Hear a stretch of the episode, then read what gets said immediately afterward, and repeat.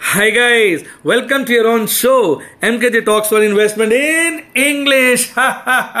so guys, how are you? Today, early morning of 15th May 2020, if we look at SGX Nifty 50, we find it to be trading at around the same level at which it closed in the Indian markets yesterday.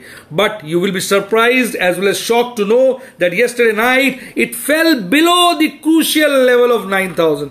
The reason being all the international markets yesterday were in deep red. If you talk about Dow Jones, S&P 500, Nasdaq, small, small cap 2000, all were in red and had fallen by more than 2%. But thereafter, the scene changed and all the markets closed in reasonably good greens. Now, if we talk of Dow Jones, it was up by 1.62%. S&P 500 was also up by 1.515%. Nasdaq was up by 0.91%, but our small cap 2000 was down by a meager amount of say 0.21 percentage.